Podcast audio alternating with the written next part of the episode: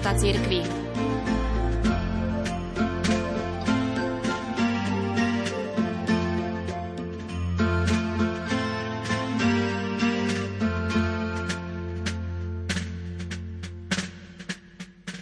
V súčasnosti sme svedkami veľkých spoločenských zmien. Média neraz menia aj pohľad na cirkev. Z tohoto dôvodu vám ponúkam základné pravdy o pohľade a náuke cirkvi na rodinu, ktoré vyslovil kardinál Jan Chryzostom Korec v knihe Slova v čeréni. Niekedy prevláda názor, a možno, že aj dnes kde kto tak uvažuje, že teológia, tak ako církev vôbec, by sa mala zapodievať iba väčšným životom, nebom, anielmi, alebo tak trochu aj modlitbou. Dnes sme hlbavejší a preto hovoríme, že pozemský život treba chápať z Božieho hľadiska a z hľadiska Božích plánov. Vďaka tomu sa dnes môžete stretnúť s pojmami ako je teológia lásky, teológia sexu a tak ďalej. Usilujeme sa rozvíjať naše poznanie života a sveta i podľa Božieho poriadku.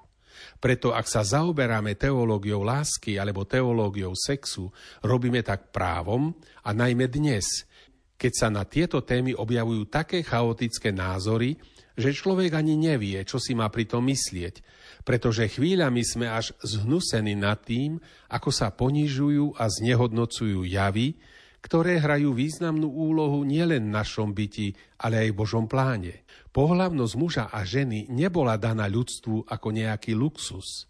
Ľudstvu bola daná na to, aby si jeden muž a jedna žena, ktorí k sebe pocítia silnú náklonnosť, túto náklonnosť upevnili vo forme lásky a potom žili tak, aby tvorili jedno, aby sa jeden druhému darovali.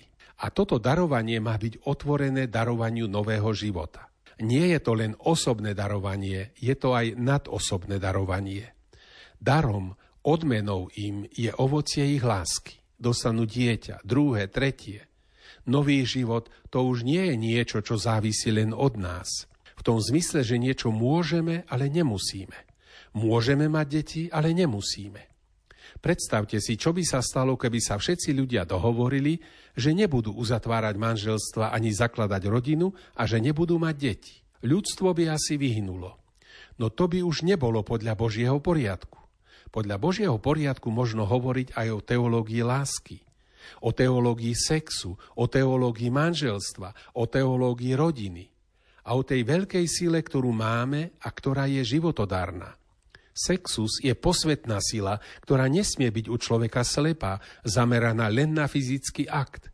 Veď ani u zviera to nie je slepa vášeň, lebo aj živočišnej ríši je regulovaná inštinktom. Vynorí sa a zhasne, aby sa v zápäti oddala povinnosti chrániť nový život a dbať o jeho rozvoj. U človeka je to inak. Človek musí túto silu regulovať sám, lebo inak ho sila našej sexuality povláči nielen chytí všelijaké choroby, ale keď človek podľahne svojej vášni bez kontroly, bez svedomia, ocitne sa zrazu v situácii, ktorú na začiatku možno ani netušil. Ocitne sa mimo manželstva. V jednom manželskom zväzku je dieťa, v druhom vzťahu je tiež dieťa. Potom to dieťa strkajú do domova, ak ho pred narodením nenechajú zabiť, tvariac sa, že ide o lekársky zákrok. Musíme si uvedomiť, že sexus je sila, ktorá je posvetná iba vtedy, ak ju kontrolujeme svojim svedomím, morálkou, srdcom. Bez tejto kontroly je to živel, ktorý je schopný zničiť naše telo aj dušu. Sexualita umožňuje človeku, aby bol dôstojným pokračovateľom stvoriteľovho diela. Cirkev od samého začiatku považovala manželstvo za sviatosť. To je zakotvené v Evanieliu. Čo Boh spojil, človek nech nerozlučuje. Církev nazerala na manželstvo a rodinu vždy s obrovskou úctou. Teraz svet dospel k odlúčeniu sexu od lásky, čo v konečnom dôsledku znamená aj odlúčenie sexu od manželstva od rodiny. To je niečo úplne zvrátené. Ľutuje mladých ľudí, ktorí sa od dospelých nedozvedia nič podstatné, na čo slúži pohľavnosť muža a ženy.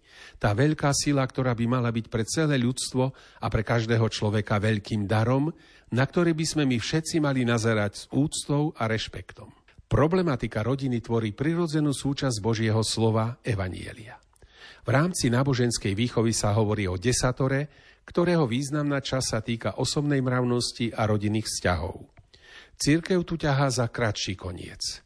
Kňaz má v nedeľu k dispozícii 15-20 minút. Keby svoj príhovor aj pozlátil a presvedčivo predniesol, musí rátať s tým, že od nedele večera až do soboty večera budú jeho poslucháči pod celkom inými vplyvmi.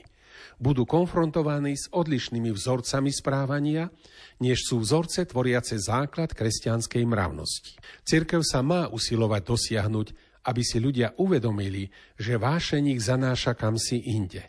Aj k nenávisti, aj k lenivosti, aj k pomste, aj k nezdravej pohlavnosti. Človek sa musí vedieť ovládať. Musí vyvinúť určité úsilie, aby skrotil svoje pudy, ktoré ho môžu zaniesť celkom iným brehom, než k akým sa chcel pudovo dostať. Podľahnúť sexu je, ako keď sa niekto pustí dole s strmým brehom na saniach alebo na lyžiach. Nestojí ho to nejakú námahu, pokiaľ nenarazí. Cirkev je dnes v nezávidenia hodnej situácii. Určité hnutia a finančné skupiny majú v rukách tlač, zarábajú naporne prostitúcii.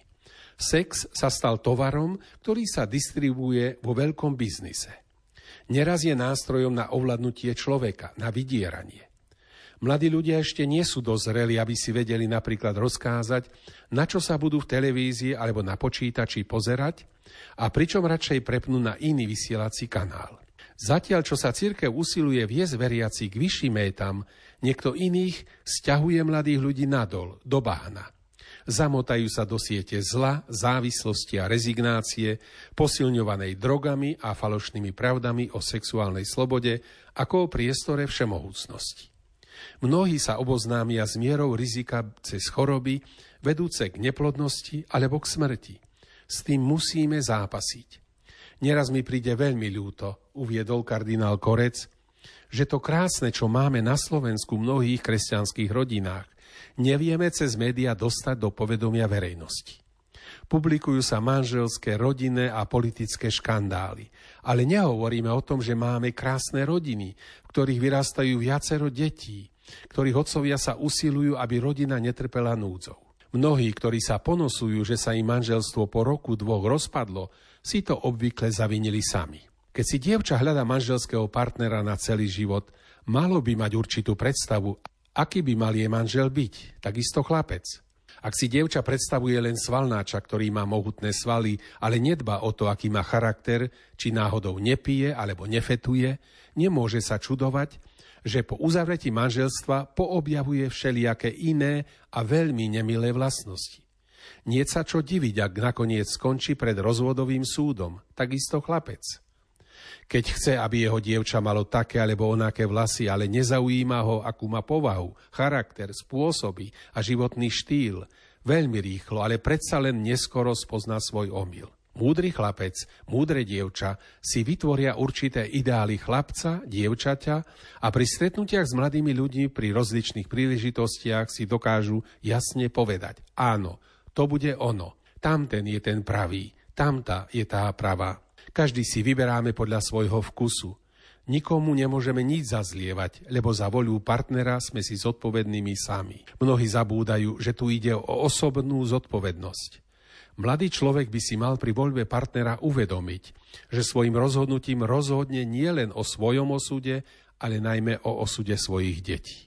A tie sa nedokážu brániť, Tie sú odkázané na rodinu, do ktorej sa narodili. Je našou povinnosťou, ktorú môžeme len my osobne splniť, je založiť si rodinu, uchovať si čisté svedomie a vychovať svoje deti. Vychovať deti znamená nielen im dať najesť, aby netrpeli hladom a zimou, ale sformovať ich osobnosť, aby mali ľudí a život radí a aby ich ľudia mali radi. To nemôže za nás urobiť nikto. To sú naše osobné povinnosti a za tie sme aj zodpovední. Obávam sa, že vedomie tejto zodpovednosti nám dnes veľmi chýba.